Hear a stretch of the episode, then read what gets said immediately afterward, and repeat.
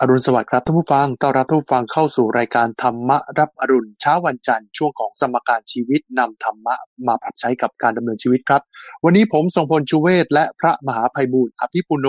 จากมูลนิธิปัญญาภาวนาดำเนินรายการครับกราบนมัสการพระอาจารย์ครับเจริญพรเจริญพรในทุกวันจันทร์สัปดาห์เว้นสัปดาห์ก็จะมีคุณทรงพล ผู้ดำเนินรายการ บันทึกสถานการณ์ ที่จะมาร่วมจัดรายการด้วยเพื่อที่จะนำข่าวสารประเด็นอะไรต่างๆในชีวิตประจำวัน ดูจะว่าเรามีธรรมะอะไรที่จะนำมาปรับใช้ เพื่อให้ชีวิตของเรานั้นราบรื่น มีสมการที่ลงตัวได้ วันนี้เรามีประเด็นอะไรกันบ้างคุณจงพลเชิญบอลโอ้ถ้าพูดถึงประเด็นเนี่ย เดือนนี้ตลอดทั้งเดือนนะครับอืมมีหลากหลายประเด็นเลยครับ สิงหาคมนะครับ ก็เข้าสู่เทศกาลงานบุญครับ วันอาสาฬหบูชา และวันเข้าพรรษาที่เพิ่งผ่านพ้นไป เมื่อช่วงต้นเดือนก็คือวันที่หนึ่งและสองสิงหาคมครับ ก็จะเห็นว่าพุทธศาสนิกชนเนี่ยก็เข้าวัดทำบุญเวียนเทียนกันครับในวันสำคัญแบบนี้นะฮะแต่พอย้อนกลับไปถามเนี่ยคนที่เข้ามาวัดคนที่เข้ามาทำบุญ ไม่ทราบฮะอืมว่าวันอาสาฬหบูชา และวันเข้าพรรษาเนี่ยคืออะไรอืมอืมนะครับ อยากจะให้พระอาจารย์ช่วยอธิบายโดยย่อหน่อยว่า วันอาสาฬหบูชาและวันเข้าพรรษาเนี่ยมันมีความสำคัญยังไงครับเจริญพรก็ปีนี้ยิ่งสำคัญเป็นพิเศษเลยเพราะว่าหยุดยาวเลยนะคุณสุวรรณนะ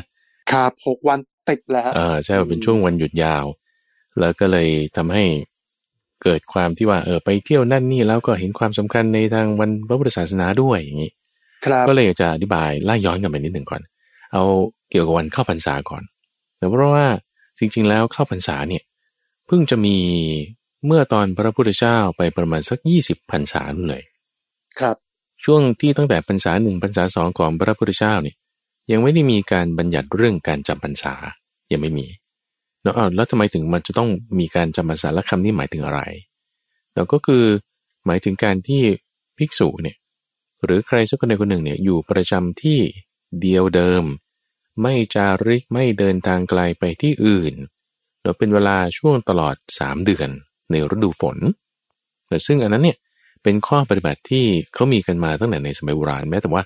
พ่อค้าม้า พ่อค้าผ้าเนี่ย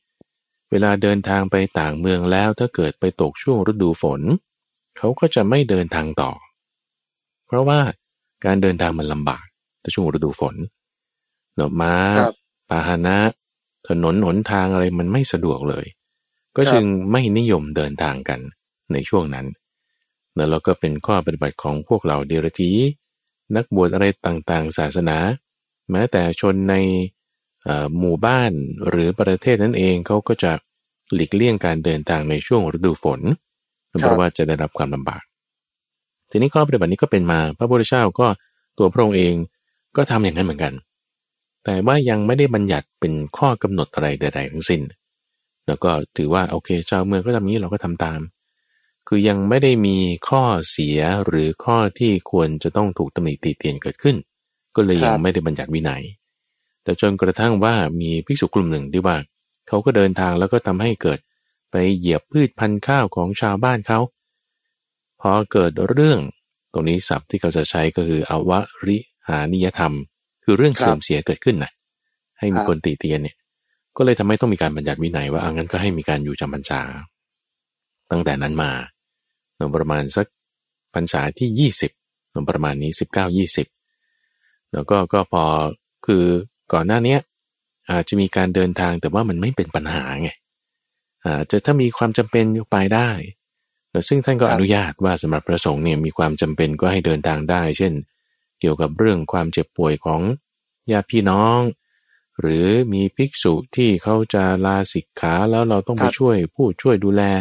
อันนี้เราก็เดินทางได้ ก็เป็นที่มาของวันเข้าพรรษาฮะส่วนวันอาสาฬหบูชาที่กำหนดเป็นวันหยุดประจำชาติของประเทศไทยเราเนี่ยนะ จริงๆก็เพิ่งเริ่มมีมาตั้งแต่ประมาณรัชกาลที่สี่นี่เองนะคุณจบลรัชกาลที่สี่รัชกาลที่ห้าแล้วก่อนหน้านั้นเนี่ยไม่ได้มีอ่าก็ในทั่วโลกกันเขาก็จะเน้นแค่วันวิสาขบูชาวันเดียวส่วนครับประเทศไทยเราก็ยังมีวันเข้าพรรษาอ่าหมายถึงวันอาสาฬบูชา แล้วก็วันมาฆบูชาด้วยแล้ว ที่อ่ามีการกำหนดวันนี้เป็นวันสำคัญ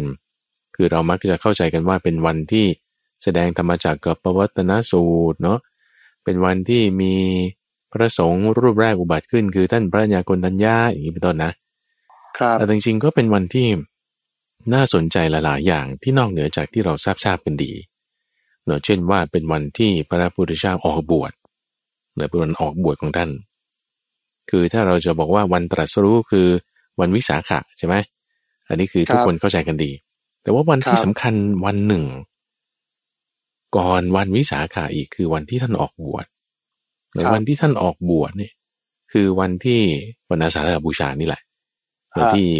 ตอนนั้นยังเป็นโพธิสัตว์อยู่ยังไม่บรรลุธรรมแล้วก็ออกบวช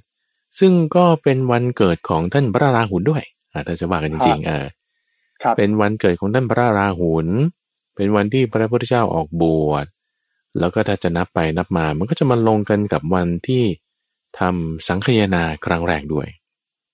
เราทำสังคยนาครั้งแรก สังคยนานี่คือหมายถึงการ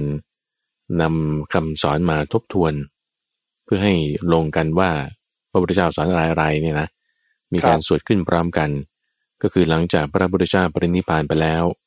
เรานับมาก็จะมาลงกันที่วันอาสาฬบูชา ก็เป็นครั้งแรกในพศหนึ่งนั้น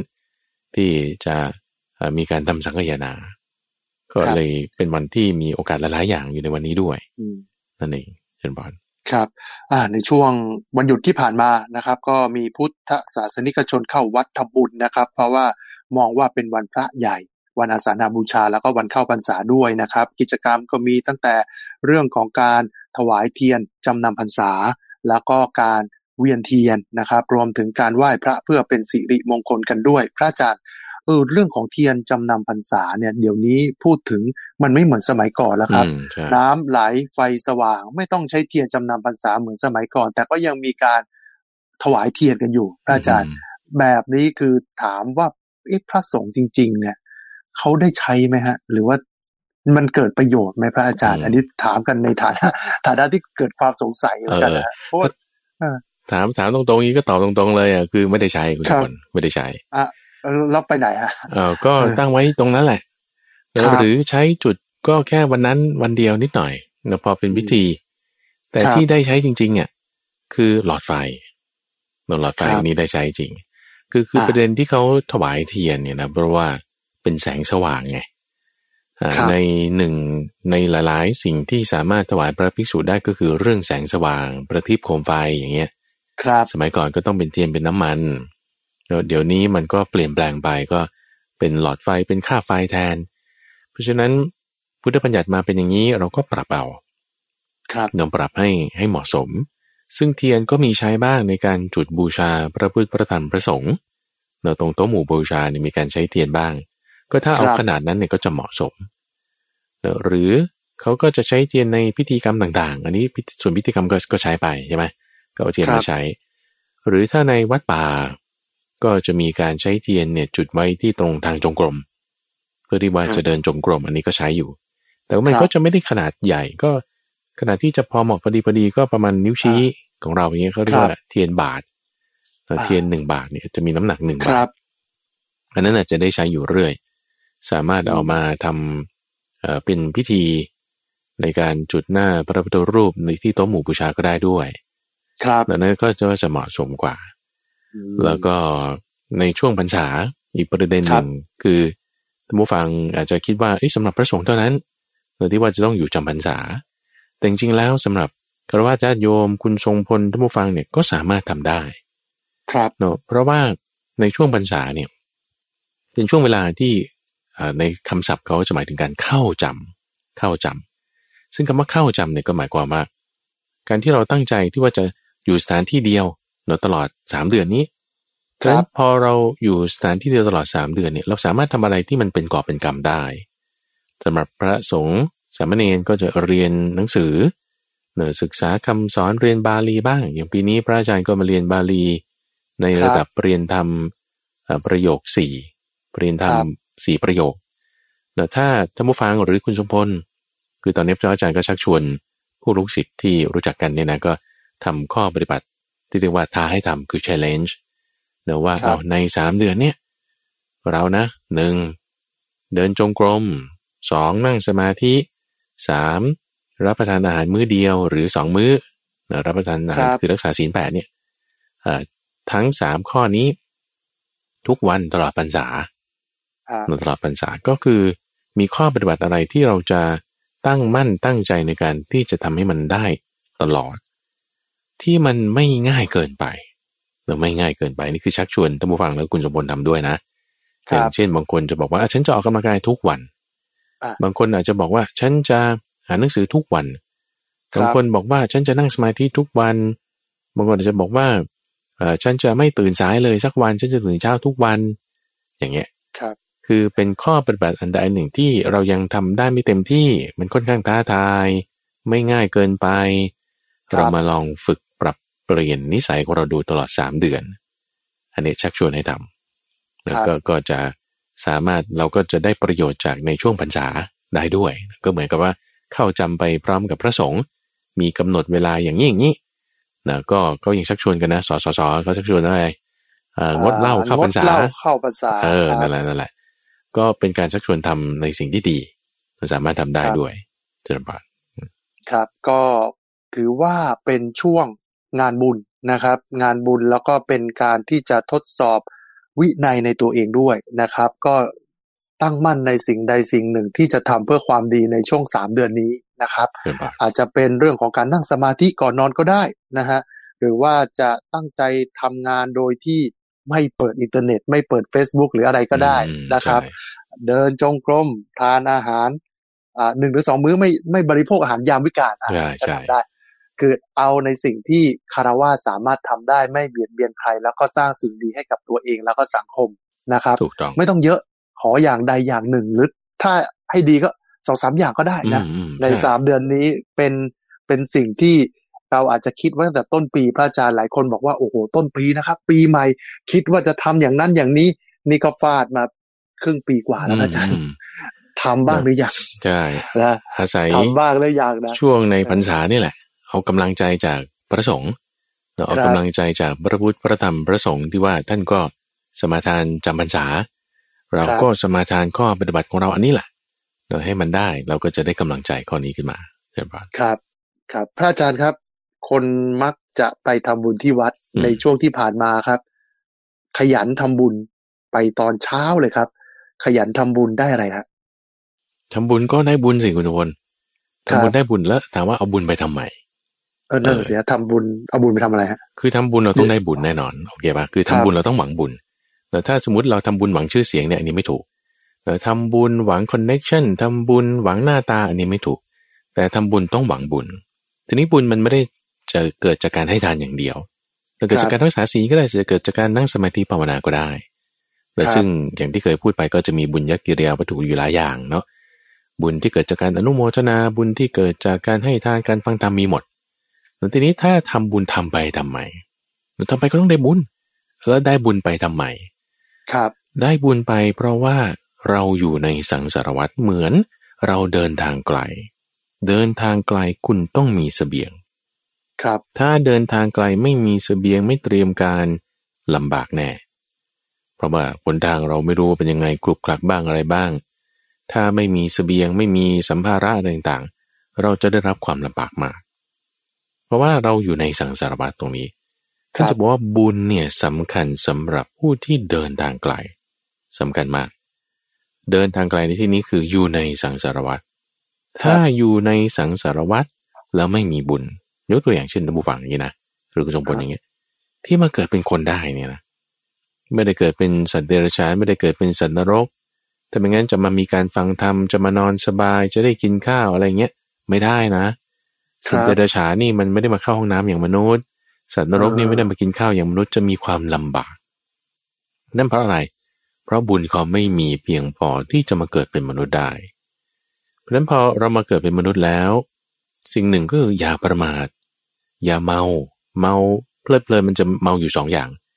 คือเมาเพลิดเพลินไปในความสุขของความเป็นมนุษย์และเทวดาก็ก็มีว่า พอเมาเพลิดเพลินไปในความสุขของเทวดาแล้วเพลินไปแล้วก็ลืมสร้างบุญ ลืมสร้างบุญแล้วตกสวรรค์ได้ครับเหมือนกับว่าหมดอายุจากเทวดา เพราะว่าลืมกินอาหารของเทวดา เทวดาก็ตายได้ เพราะว่าประมาทมัวเมาในความสุข มนุษย์เราถ้าเรามัวเมาในความสุขเอ้ยฉันมีเงินมีทองฉันก็เลย ไม่ได้ทำบุญให้ทานอะไรมาก ไม่ได้รักษาศีลนั่นมากกับมัวเมาไป อันนี้คือเพลิดเพลินไปในความสุขนี่คืออย่างหนึ่ง ครับก็จะทำให้ลืมสร้างบุญ พอไม่สร้างบุญประมาทมัวเมา ก็ไม่ได้ ไปได้รับความสุขที่เกิดในสังสารวัฏก็จะไปไม่ดีละอะคราวนี้ก็ไปตกนรกบ้างไปเป็นสัตว์เดรัจฉานบ้างนี่คือประการที่หนึ่งสิ่งที่ต้องระวังประการที่สองคือ เมาเนี่ยมันไม่ได้เมาความสุขได้อย่างเดียว อย่างที่สองก็เมาได้คือเมาตัวบุญเอง เมาตัวบุญเอง ก็คือไปยึดถือความดีนั้นน่ะ มากเกินไป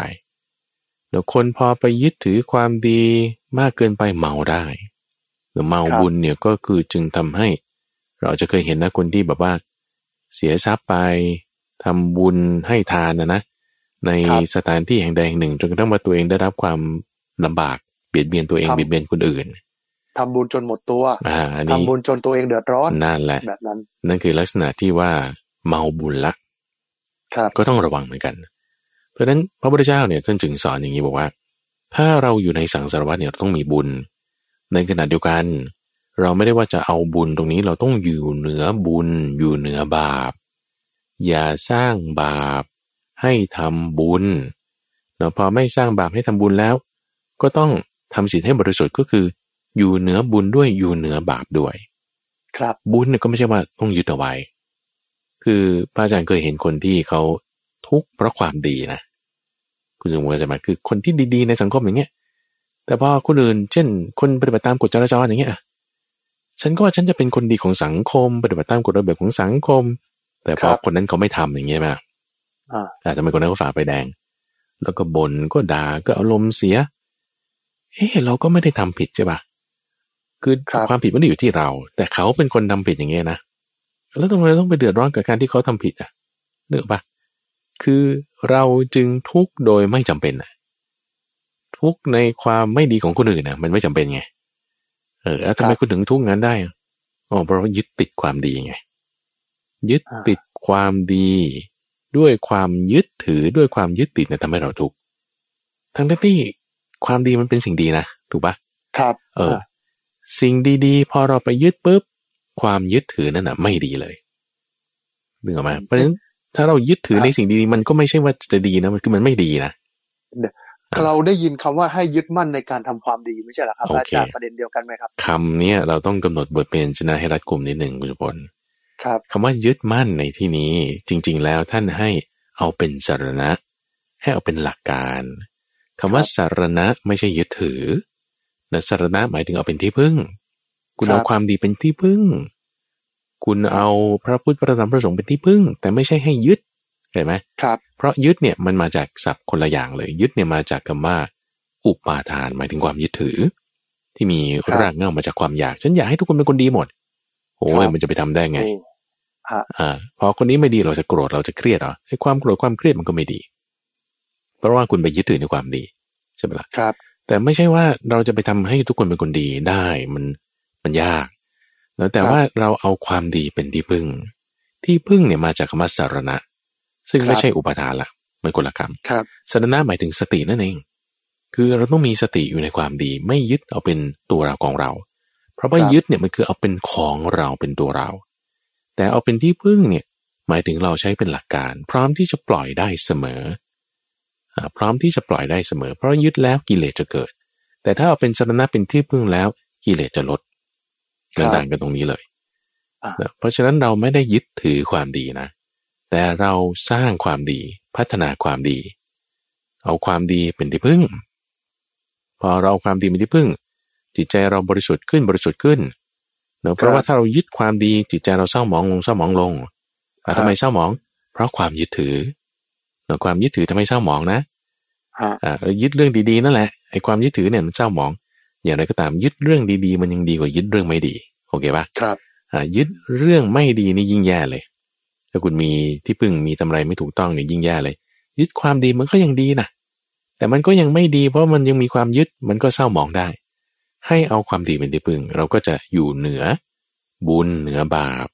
อยู่เหนือสุขเหนือทุกข์อันนี้คือจิตเราจะบริสุทธิ์ขึ้นบริสุทธิ์ขึ้นนั่นเองนี่จะเป็นครับทางที่ไปได้นะใช่ปะอืมครับยึดความดีเป็นสารณะนะครับ เป็นที่พึ่งเป็นหลักการ อย่าไปยึด จนทำให้จิตขุ่นมัว ยึดอืมในที่นี้หมายความว่าต้องเป็นอย่างนั้นต้องเป็นอย่างนี้ ผมเชื่อว่าความดีของแต่ละคนเนี่ยในการที่จะมองเนี่ยว่าคนนั้นเป็นคนดีคนนั้นเป็นคนไม่ดีเนี่ย แต่ละคนก็มีเกณฑ์ชีวะต่างกันพระอาจารย์ อืมใช่ ดีของฉันอาจจะไม่ดีของเธอ ดีของเธออาจจะไม่ดีของฉัน ใช่ ใช่ไหมฮะก็เออก็จึงต้องมีเกณฑ์ไงต้องมีเกครัณบฑ์คือถ้าเราเอากฎเกณฑ์ของใคร ถ้าเอากฎเกณฑ์ของโจร เอากฎเกณฑ์ของนักเลงสุราเขาก็จะบอกว่ากินเหล้าดีขโมยดี ครับ อ่า มันก็ต้องเอากฎเกณฑ์ของคนที่เป็นคนดีไง สัตว์บุรุษอืมคนดีใช่ไหมอ่าทีครับนี้ใครอาจที่จะมาเป็นคนดีเพราะคนดีมันก็หลายแบบแล้วครับคนดีหลายแบบคนดีมีหลายระดับเอางี้แล้วกัน เอาคนที่ดีที่สุดเลยอะอ่าอ่าในที่นี้ก็คือเอาวินยูชนที่เป็นระดับอ่าสัมมาสัมพุทธเจ้า ครับอ่าสัมมาสัมพุทธเจ้าท่านบอกว่าดีสุดๆ เนี่ยก็คือไม่มีกิเลสอ่า ยังทำถึงระดับนั้นไม่ได้เอาต่ำสุดเนี่ยคือมีศีลห้าครับ มีศีลห้านี่ก็รักษากายรักษาวาจาได้โอเค อันนี้ถือว่าดีละ เป็นกัลยาณบุคคลละอาจจะดีขึ้นมาอีกก็เป็นศีลแปดอ่าดีขึ้นมาอีกมันไม่ใช่แค่ดูกายวาจา มันก็ดูที่จิตใจด้วยมีสมาธิไหมอ่าจิตใจมีสมาธิมันยังไม่พอดีขึ้นมาอีกมีปัญญาเปล่าเออครับปัญญาระดับไหนระดับไหนปล่อยวางได้มากน้อยเท่าไหร ก็จะมีเกณฑ์ของความเป็นอริยบุคคลเข้ามาบ่งบอกได้อีกครัก็บจะมีความดีที่ลึกซึ้งลงไปเป็นลำดับลำดับขั้น จนดีที่สุดเลยคือหมดกิเลสทั้งหมดเลย จิตใจหมดกิเลสหมด กายวาจาใจก็จะบริสุทธิ์หมด เอาเกณฑ์ความดีตรงนี้นั่นเองเช่นบานครับอะนอกจากวันสำคัญทางพระพุทธศาสนาในเดือนนี้แล้วนะครับ คือวันอาสาฬหบูชาแล้วก็วันเข้าพรรษามีวันสำคัญอีกหนึ่งวันครับอืมอืมวันแม่แห่งชาติครับ เขาบอกว่าความรักอันบริสุทธิ์ที่สุดในโลกอืมคือพ่อแม่มีกับลูก หรือมารดา บิดามีกับบุตรครับ พระอาจารย์ครับ ความรักของแม่บริสุทธิ์แค่ไหนครับเอ่อก็เราต้องมาเปรียบเทียบกันเนอะกับว่าถ้าจะให้เห็นความต่างก็คือเอาความรักที่ไม่บริสุทธิ์ก่อนครับเอาความรักที่ไม่บริสุทธิ์เนี่ยก็คือต้องการสิ่งตอบแทน มีจำกัดแล้วก็มีเงื่อนไข อย่างเช่นว่าชายหนุ่มรักหญิงสาวอย่างนี้เป็นต้น ครับเนอะก็เดี๋ยวนี้ก็ก็จะเป็นหญิงรักชายหรือชายรักหญิง หรือชายรักชายหรือหญิงรักหญิงมันมีหมดนะนะเอ่อครับ LGBTQ ทุกอย่างอะเรามารวมกัน เอาเป็นตัวอย่างเคสหนึ่งก็คือเอาชายกับหญิงกันละกันนะเช่นว่าถ้าผู้ชายบอกว่าเออฉันรักเธอนะครับคำพูดแบบเนี้ยคือเขาเขามีเงื่อนไขโดยปกติก็เออผู้หญิงต้องสวยตามที่ฉันชอบนี่เงื่อนไขครับก่อนละอะแล้วทำไมคุณไม่รักทุกคนนะก็รักคนนี้อะทำไมอะก็เขายิ้มสวย ฉันชอบหน้าตาแบบนี้ ครับบางคนก็จะชอบอะไรหมวยหมวยๆบางคนก็จะชอบอะไรตีตีมีสเปคของอะแต่ไรละคนอ่าแตกตาต่างสองกันชั้นชั้นเดียวก็แล้วแต่อะครับ ก็คือนี่เงื่อนไขละเงื่อนไขละมีเงื่อนไขละจะแบบต้องสเปคนี้ นี่คือข้อที่หนึ่งข้อที่สองนะ ความรักเนี่ย ถ้าฉันรักเธอมันต้องการสิ่งตอบแทนคือเธอต้องรักฉันตอบด้วยนะครับเออผู้หญิงรักผู้ชายก็ต้องให้ผู้ชายต้องการให้ผู้ชายรักตอบ ผู้ชายรักผู้หญิงก็ต้องการให้ผู้หญิงรักตอบนี่ มันจึงมีต้องมีสิ่งตอบแทนในข้อที่สองเลยที่มันจะไม่บริสุทธิ์ ครับข้อที่สามความรักเนี่ยมันมีหมดด้วยนะเช่นสมมติว่าก่อนแต่งงานเนี่ยโอ้รักมากเลยรักมากเลยเออแต่งแต่งไป เอ๊ะทำไมเลิกกันนะครับ เออ หมดรักกันแล้วอ่าเออทำไมหมดรักกันแล้วอะเขาเขาเรียกว่ารักลดลงฮะอ่าจากร้อยเหลืออยู่ประมาณห้าสิบเออเออทำไมมันมีหมดอะ ก็มันมีอั้นไงมันอั้นก็จะมาสามอย่างแล้วนะอะ ทีนี้เรามาเปรียบเทียบกับความรักอ่าของมารดา สู่ลูกหรือของบิดาสู่ลูก ถ้าเป็นความรักที่บริสุทธิ์เนี่ย คือหนึ่งไม่มีเงื่อนไข เนอะว่าถ้าเด็กเกิดมาเนี่ยเออก็ต้องหน้าตาเป็นอย่างนี้ หรือจะเป็นเฉพาะผู้ชายหรือจะเป็นเฉพาะผู้หญิงนะว่าฉันจะรักลูกของฉัน ผู้หญิงฉันจะรักผู้ชายฉันจะไม่รัก หรือสลับกันมันไม่ใช่แล้ว ผู้หญิงก็รักผู้ชายก็รัก ไม่ได้มีเงื่อนไข เด็กคนนี้จะหน้าตาออกมาเป็นยังไง คือเขาแบบว่ายังไงก็รักอะแม่ ครับเนาะนี่คือก็ที่หนึ่งคือไม่มีเงื่อนไขสองไม่ได้ต้องการสิ่งตอบแทนลองคิดดูนะว่าเด็กที่คลอดออกมาเนี่ยทำแม่ให้เจ็บด้วยถูกปะครัคืบอจะได้ชักชีวิตหนึ่งเนี่ยมันเสี่ยงชีวิตแม่ จะได้ชีวิตลูกอ่าแม่นี่เสี่ยงชีวิตเลย เกือบครับตายเกือบตายเนอะความเจ็บปวดเราเราเราเราจะมาอธิบายกันเนี่ยมันมันมากเนอะมากไม่ว่าจะคือการคลอดออกมาเนี่ย มีคนเขาเคยเล่าให้พระอาจารย์ฟังนะคือเขาคลอดธรรมดาอ่าไม่ได้ผ่าคลอดเนาะเขาอ่าสมัยก่อน เออใช่เขาอธิบายให้พระอาจารย์คลอดธรรมฟังชาติใช่ก็โดยธรรมชาติ แล้วคือเหมือนเอาเอามีด มีดครับอ่ามีดปอกผลไม้ที่ยาวสักประมาณคืบหนึ่งเนี่ยนะอะครับทิ่มก็ไปที่ที่ที่ใต้สะดืออย่างเงี้ยแล้วก็อ่าหมุนหมุนสามรอบ แล้วก็ดึงไปทางขวา ดึงมาทางซ้าย แล้วแล้วก็ชักออกแล้วก็ทิ่มเข้าไปใหม่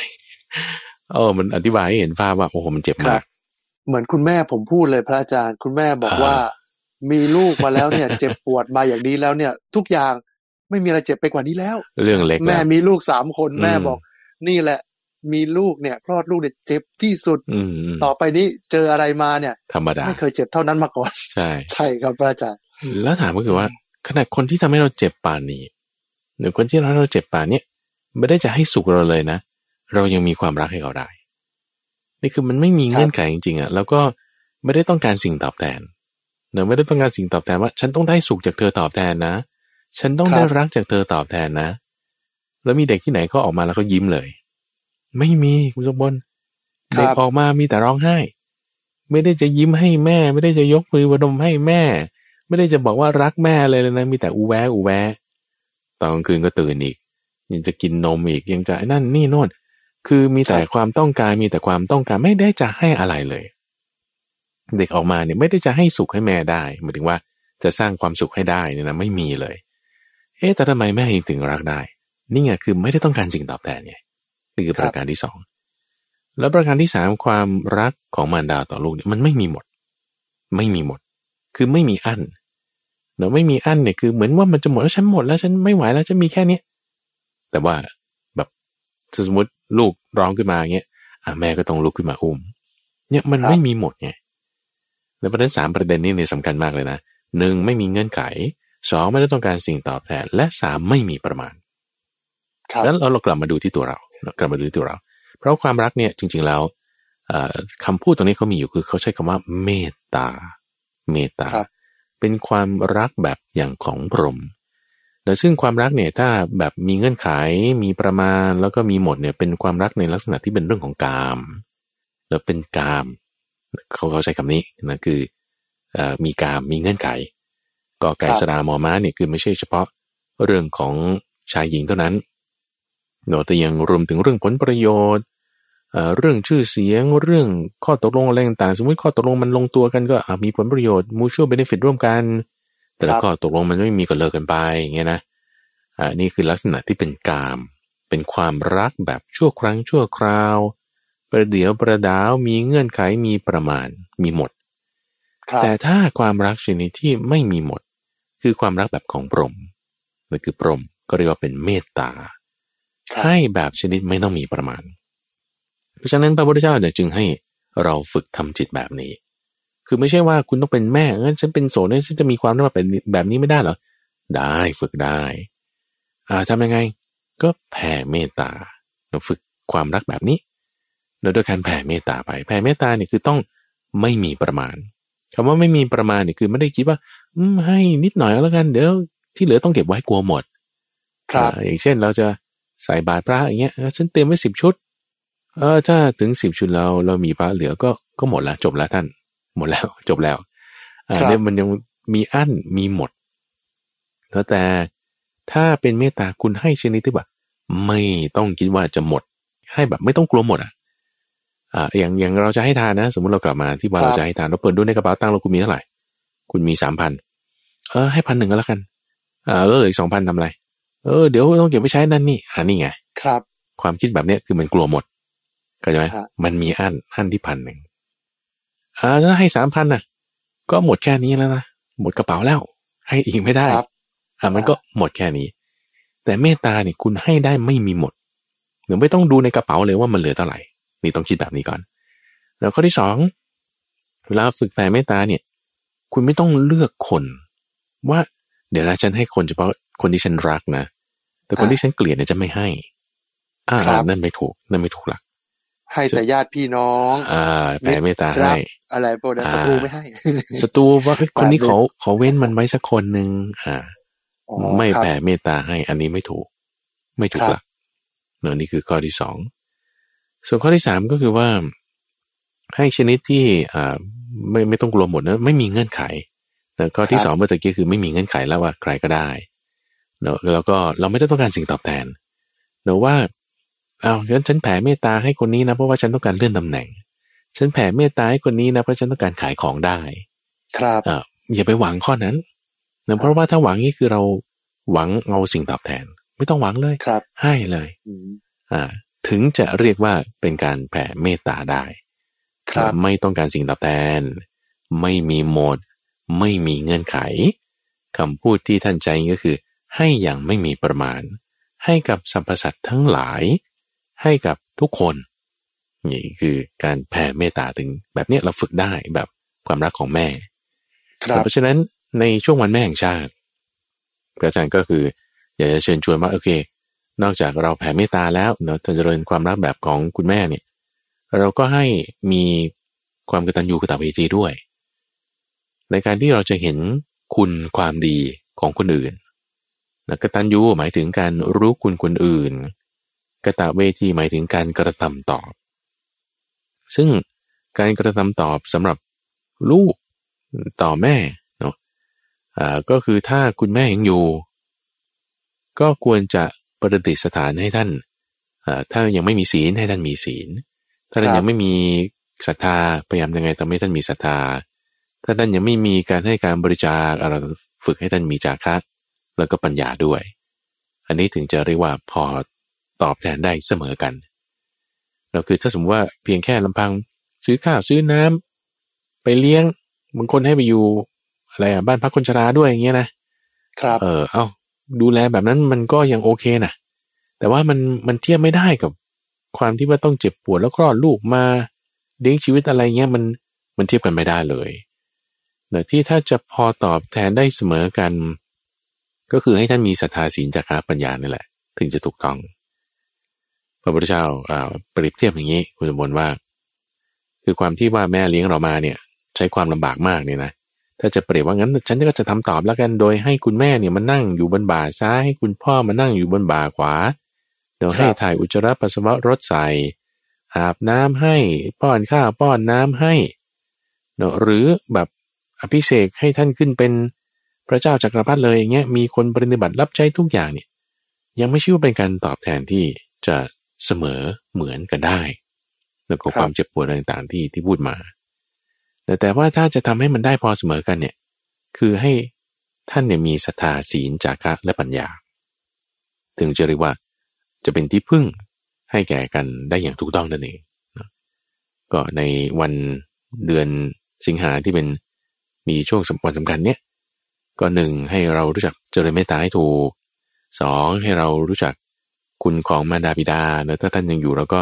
ฝึกให้ท่านมีอย่างนี้ แต่ถ้าท่านล่วงลับไปแล้วก็ทำบุญอุทิศให้ทำบุญอุทิศให้ก็คือทำบังสุกุลให้ ใส่บาตรแล้วก็แผ่อุทิศส่วนกุศลไปให้ท่านนี่ก็ถึงจะเหมาะสมกันได้นั่นเองเจริญบานครับความรักที่บริสุทธิ์นะครับก็คือบิดามารดาที่มีต่อบุตรที่เรียกกันว่า ความรักที่ไม่มีเงื่อนไขนะครับ รักแล้วไม่จำเป็นต้องรักตอบ แต่ให้อย่างเดียว นะครับ ความรักคือการให้ความรักที่บริสุทธิ์คือพ่อและแม่ครับเอาละครับมีเรื่องของข่าวสารพระอาจารย์ครับสินบนนะฮะมีหลายข่าวเลยครับ ในช่วงหนึ่งถึงสองเดือนที่ผ่านมาอืมผู้ฟังเนี่ยนะฮะคุณไก่นะฮะเขาก็ถามมา บอกว่ามีข้อสงสัย ถ้าเราเป็นพนักงานบริษัท แล้วเจ้าของบริษัทครับ สั่งให้เอาซองเงินเนี่ย ไปจ่ายสินบนให้กับข้าราชการอืม เราเนี่ยก็เป็นตัวกลางนะฮะในการที่จะไปส่งมอบ ผิดไหมครับอ่าผิด คือได้บาปมาด้วยครับส่วนหนึ่ง เราเป็นเสี้ยวหนึ่งอืมเราเป็นคืออยู่ในกระบวนการน่ะครับเพราะมันเป็นกระบวนการไงคุณสมบูรณ์นึกว่ากระบวนการ คือมันเป็นเป็น supply chain คือเหมือนว่าเป็นสายการบังคับบัญชาครัมันบมันก็ได้บาปมาหมดอะ เอาเอางี้เลยก็แบบว่า แม้แต่ผู้พิพากษาเองนะคุณสมบูรณ์ ครับ ผู้พิพากษานี่คือทำตามหน้าที่ในการวินิจฉัยคดีนะครับ แล้วก็เรื่องชงมาจากอายการนะอายการก็ชงเรื่องมาจากตำรวจนะตำรวจก็ชงมาจากไอ้คนนั้นมันทำผิดนะครับมีคนทำผิดตำรวจต้องไปจับอายการก็ชงเรื่องส่งมาถึงศาลศาลพิจารณาให้ประหารชีวิตอย่างนี้เป็นต้นครับทั้งหมดอะทั้งหมดเลยตั้งแต่คนผิดอะจนถึงศาลน่ะก็มีส่วนบาปที่ให้เขาตายด้วย เหนืออกปะเพราะว่าตำรวจจะต้องไปจับเขาเนี่ยบางทีมันต้องต้องใช้วาจาอะไรที่ไม่ดี เราทำไม่ดีมันมันก็โดนด้วย เพราะเราก็มีส่วน คือคือไม่ใช่ว่าเออเราไปรับบาปของเขาแทนมานะ แต่ว่าเป็นกระบวนการที่มันเป็นการพิจารณาโทษพิจารณาความมันก็ต้องพูดเรื่องไม่ดี มันก็ต้องคิดไม่ดี มันก็ต้องมีจิตปฏิบัตินิดนึง มันมันโดน แต่ว่าน้อยมากไม่เท่ากันแน่นอน โอเคป่ะสมมติว่าคนที่เขาลงมือทำอะคือโจรเนี่ยเขาได้รับบาปมากสุดแล้วของเขาใช่ไหมแต่ว่าถ้าไล่มาตามกระบวนการตำรวจไปจับเขาทรมานเขานี่คุณก็ได้บาปส่วนหนึ่งอายการก็ต้องชงเรื่องว่าไอ้ต้องให้มันติดคุก ต้องให้มันได้รับโทษ ถ้ามีจิตปฏิบัติก็โดนด้วยส่วนหนึ่งเนาะอายการศาลต่อให้ไม่ได้มีจิตปฏิบัติเลยฉันก็พิจารณาตามวิธีการพิจารณาความก็ให้เขาตายไป ก็มีส่วนบาปด้วยหน่อยหนึ่ง รับตรงนี้มาแล้วมันมันเป็นกระบวนการที่มันอยู่ในระบบของสังสารวัตรนะคุณบอลเขาเรียกว่า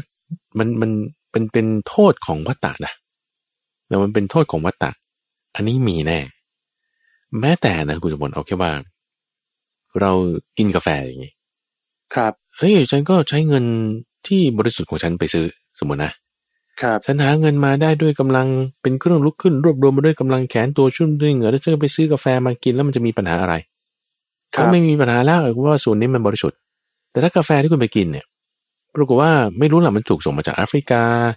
แล้วในแอฟริกานั้นก็มีการใช้แรงงานเด็ก แล้วก็เด็กได้รับการเบียดเบียน โอ้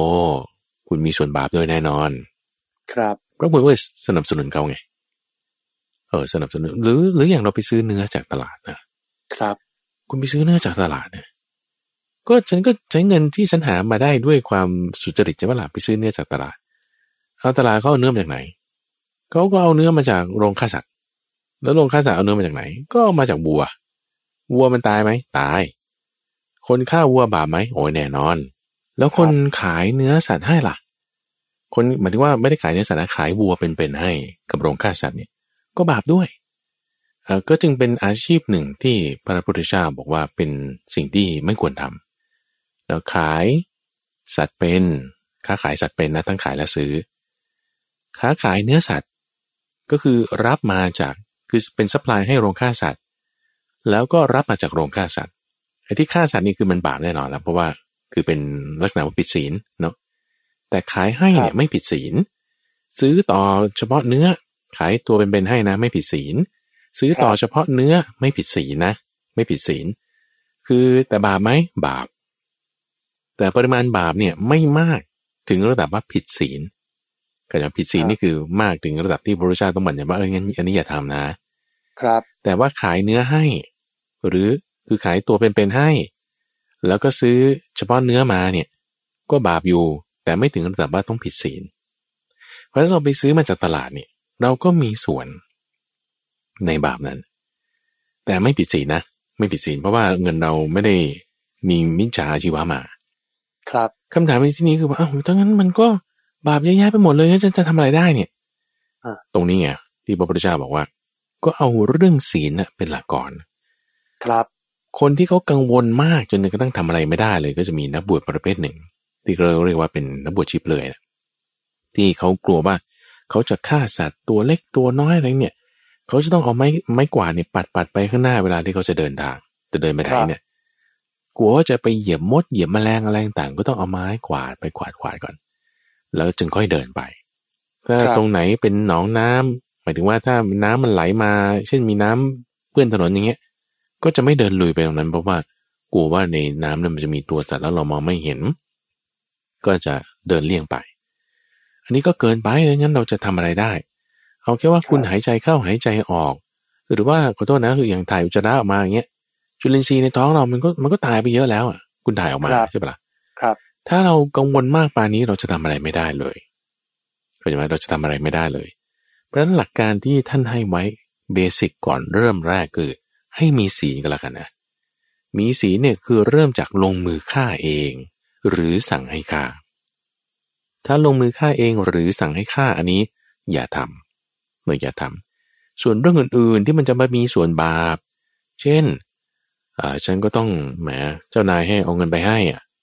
เอาแต่ใจไม่ได้ไม่ได้ทำผิดศีลเองเนี้ยนะเอาก็ก็ก็ลองทำดูได้แต่ไม่ผิดศีลทำไปครับหรือไปซื้อเนื้อจากตลาด หรือขายเนื้อสัตว์เป็นให้โรงฆ่าสัตว์ ก็ไม่ผิดศีลแหละแต่ก็ทำได้นะแต่มีส่วนบาปไหมมีแน่นอน แต่บางทีเรามีส่วนบาปโดยที่เราไม่รู้ตัวด้วยซ้ำก็ได้แต่บางคนจะจะบอกว่าเฮ้ยมันเป็นเจตนาไม่ใช่เหรอท่านจะบุญหรือจะบาป คือมันอยู่ในสังสารวัตรมันโดนอยู่แล้ว มีมีเรื่องหนึ่งที่ก็มีในนิทานจาดกนะคุณโจนก็พูดถึงว่าครับเอ่อพระภิกษุรูปหนึ่ง ก็มีสามเณรไปด้วย แล้วก็สามเณรเนี่ย วันที่บวชเป็นสามเณรนี่โอ้โกนผมออกปุ๊บนี่ก็บรรลุเป็นพระอรหันต์เลย ครับเออ ปรากฏว่ากำลังจะเดินทางไปหาพระพุทธเจ้ากันเนี่ย มีคืนหนึ่งไปพักอยู่ในวัดร้างอย่างหนึ่ง ปรากฏว่าก็เป็นคืนที่สามละ ที่พระกับเนนรูปนี้พักอยู่ในห้องเดียวกัน แล้วก็เป็นกฎคือเป็นศีลของพระภิกษุที่ว่าห้ามนอนร่วมกันกับสามเณรในห้องเดียวกันเกินสามราตรี พอราตรีที่สามที่จะเป็นคืนที่มันจะเป็นอาบัตินี่ครับสามเณรรู้ตัวแล้วก็เลยลุกขึ้นนั่งตั้งแต่ตีสี่ ไม่ให้อยู่ในอิริบทนอนเพื่อที่จะหลีกเลี่ยง ไม่ให้อาจารย์ของตนเป็นอาบัติท่านนี่ก็นึกขึ้นได้ว่าโอ้นี่มันจะเช้าแล้ว ก็เลยเอาด้ามพัด พัดที่พัดโบกอะนะไว้สำหรับพัดคลายความร้อนเนี่ยนะครับเอาด้ามพัดเนี่ยสะกิดสามเณรเพื่อที่จะให้ลุกขึ้นลุกขึ้น ออกรีบออกไปแล้ว เดี๋ยวจะเป็นอาบัติปรากฏว่าด้ามพัดเนี่ย คือจังหวะที่เหวี่ยงลงไปเนี่ยเนื่องจากสามเณรเขานั่งอยู่แล้วใช่ไหมล่ะก็เลยไปโดนตาโดนตาสามเณร โดนตาข้างขวาเออตาข้างขวาเนี่ย แตกเลยคุณสมบัติแตกแบบเลือดไหลอะเลือดไหลครับโดยจังหวะที่สวิงลงไป เนนก็ไม่บ่นอะไรก็เดินออกไปแล้วพอถึงจังหวะที่ได้อรุณแล้ว พระอาทิตย์ขึ้นแล้วก็จะเอาน้ำฉันน้ำใช้มาถวายให้กับพระรูปนี้ปรากฏว่า ท่านนี่ก็ตำหนิว่าก็คือใช้มือเดียว เนนใช้มือเดียวครับ เนื่องจากว่าอีกมือหนึ่งกุมตาอยู่ครับ โดยมือหนึ่งกุมตาอยู่ อาจารย์ก็เลยต่อว่าว่า เอ้าทำไมใช้มือเดียวแล้วสอนไม่จำว่าให้ใช้สองมืออ๋อมือผมไม่ว่างครับอีกมือหนึ่งเอามือหนึ่งทำอะไรกุมตาอยู่ เอาตาเป็นไร ตาแตกครับ ตานี่ไม่ใช่สามีของยายนะครับคือดวงตาเนี่ยดนะวงตาอวัยวะฮะเออโดยตาแตกแล้วเอาทำไมตาแตกเล่าให้ฟังโอ้ยพระรูปนี้นะเสียใจมากเลยคุณสมบัติบอกว่าโอ้ยฮะเราผิดไปแล้ว เราผิดไปแล้วครับเราทำอย่างนี้ไม่ถูก ก็เลยขอโทษสามเณรสามเณรบอกคำหนึ่งคุณสมบัติบอกว่าโอ้ความผิดของท่านไม่มี ความผิดของผมก็ไม่มีเพราะว่าท่านไม่ได้ตั้งใจใช่ไหมล่ะครัแต่บเนี่ยมันเป็นโทษของวัตตะ เป็นโทษของสังสารวัตรที่ว่ามันจะมีการเบียดเบียนกันไม่รูปแบบใดก็รูปแบบหนึ่ง อยู่เสมอ เพราะฉะนั้นถ้าเราจะอยู่ในสังสารวัตรแล้วเราก็ต้องมีกระทบคนนั้นเกิดเบียดเบียนคนนี้โดยที่เราบางทีก็ไม่ได้ตั้งใจเนี่ย โอ้ยจะทำไงอะ่ะ จึงควรที่เราจะเห็นโทษของวัตตะนี้แล้วออกจากวัตตะนั้นเสียนี่คือสำคัญ ให้เห็นโทษของวัฏฏสงสาร แล้วทำยังไงถึงจะหลุดพ้นหลีกออก พ้นจากวัฏฏะนี้ได้ เพราะมันมีโทษอยู่เสมอ ขนาดเราไม่ได้ตั้งใจสามเณรยังไม่ได้ตั้งใจยังตาแตกอย่างเงี้ยครับเออมันมันมันก็เป็นได้เพราะนี่คือโทษของวัฏฏะเฮ้เราไปซื้อของเราไม่ได้ตั้งใจอะไรทำไม เราต้องไปมีส่วนในการเบียดเบียน ก็นี่แล้วมันโทษของวัฏฏะมันกระทบกระเทือนไม่จุดใดก็จุดหนึ่งแล้วมันครับเป็น ดูอย่างพระพุทธเจ้าตอนเป็นโพธิสัตว์เนี่ยทำความดีตลอดอะ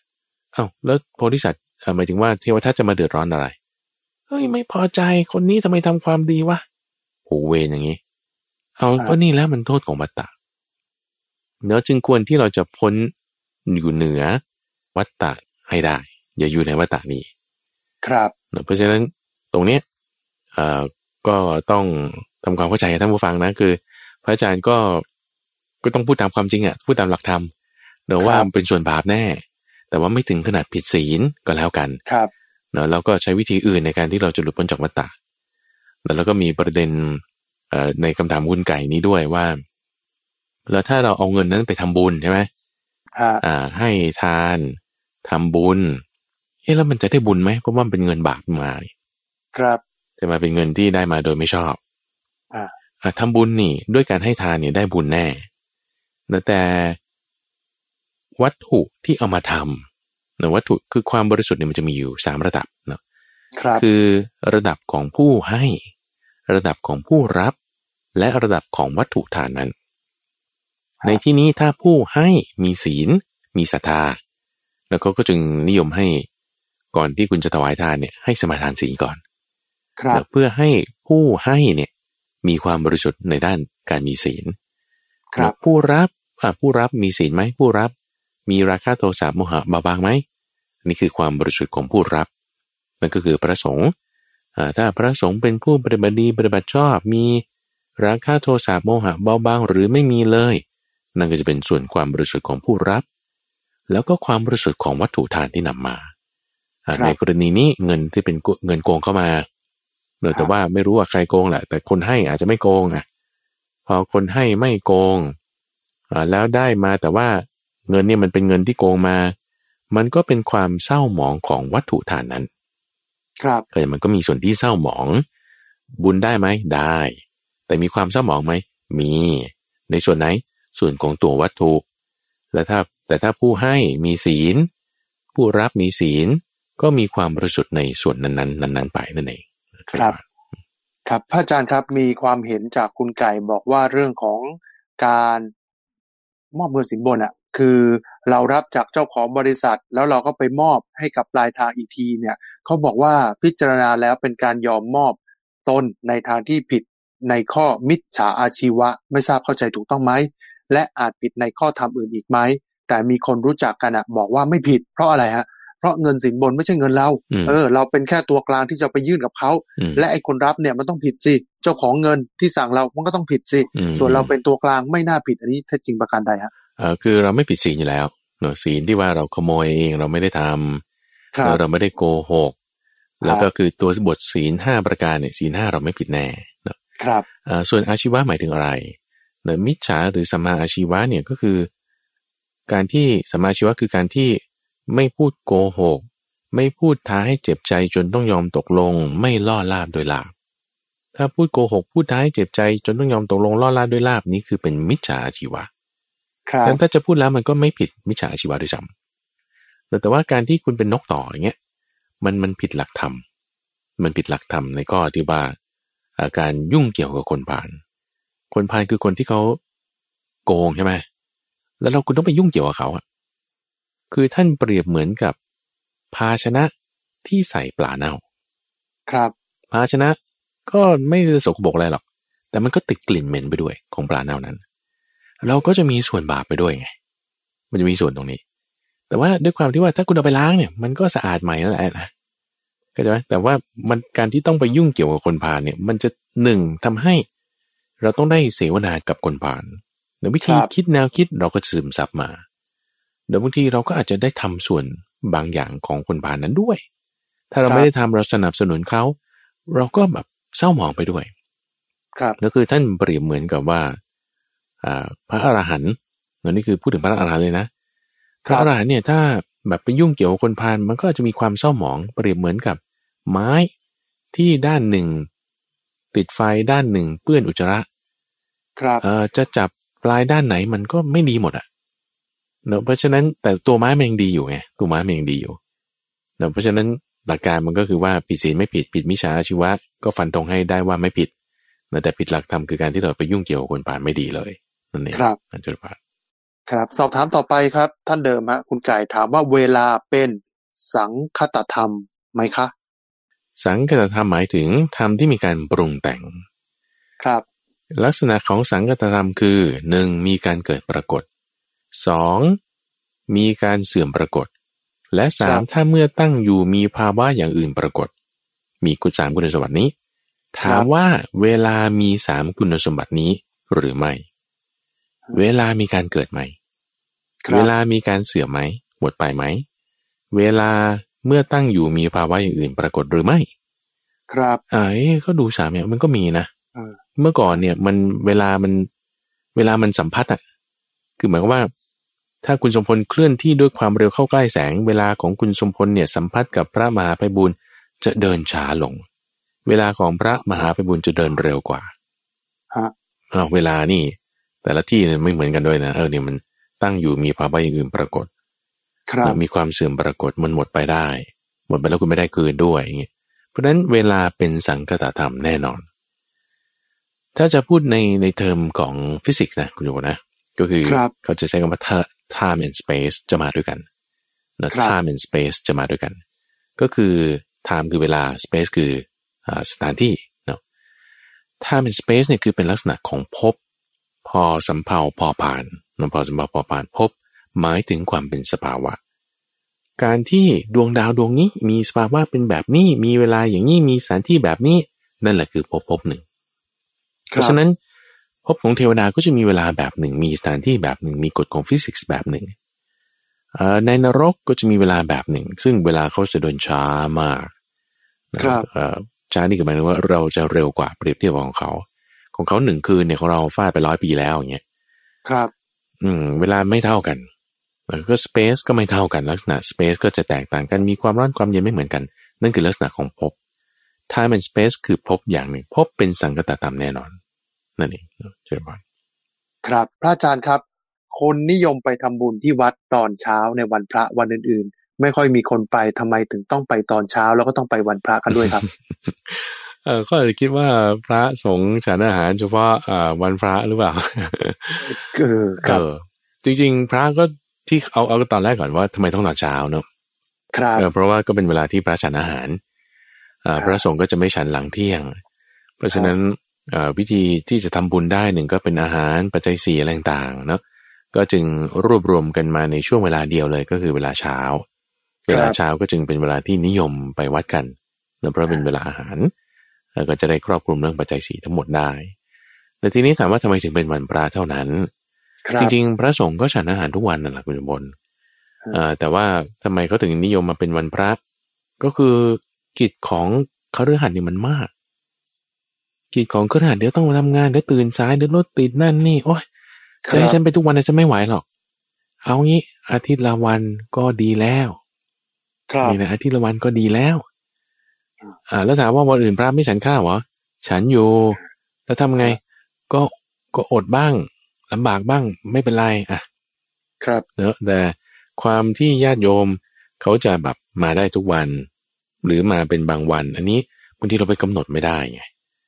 แล้วแต่เขาจะกำหนดเอง ถ้ากิจเขาว่างเขาก็มาได้ทุกวัน ถ้าเขาไม่ว่างอย่างน้อยเอางั้นฉันจะระลึกถึงพระพุทธพระธรรมพระสงฆ์ก็กำหนดสักวันหนึ่งแล้วกันอะ เป็นวันฟังธรรมก็เรียกวันธรรมสัมมนาอย่างเงี้ยนะครับอ่าก็สัปดาห์หนึ่งอาจจะมีวันหนึ่งสองวันบางบางคนก็แล้วแต่เนาะอาจจะเป็นวันก่อนวันพระวันหนึ่งแล้วก็วันพระวันหนึ่ง บางคนอาจจะแค่วันเดียว บางคนอาจจะไม่เอาจะไม่เอาตามวันพระจะเอาวันเสาร์เสาร์อาทิตย์อย่างนี้บางคนก็เอาวันจันทร์และวันพฤหัสอย่างนี้ แล้วแต่ที่กำหนดเพราะว่ากิจ ของคารวะเนี่ยมันมาก เขาจึงไม่ได้ไปทุกวัน ครับอ่าแต่ถ้าคนที่เขาไปทุกวันก็มี แล้วเขาก็มีศรัทธาเขาไปทุกวันได้นั่นเองเชิญบานครับนะครับทั้งหมดนี้นะครับเป็นเรื่องราวที่นำมาฝากกับผู้ฟังในรายการธรรมรับอรุณเช้าวันจันทร์ช่วงของสมการชีวิตนำธรรมะมาปรับใช้กับการดำเนินชีวิตครับ วันนี้เวลาของทางรายการหมดลงแล้วครับ ผมทรงพลชูเวศและพระมหาภัยบูรณ์อภิปุโน จากมูลนิธิปัญญาภาวนา ลาท่านผู้ฟังไปก่อนครับ พบกันใหม่ในครั้งหน้า สวัสดีครับ เชิญบาน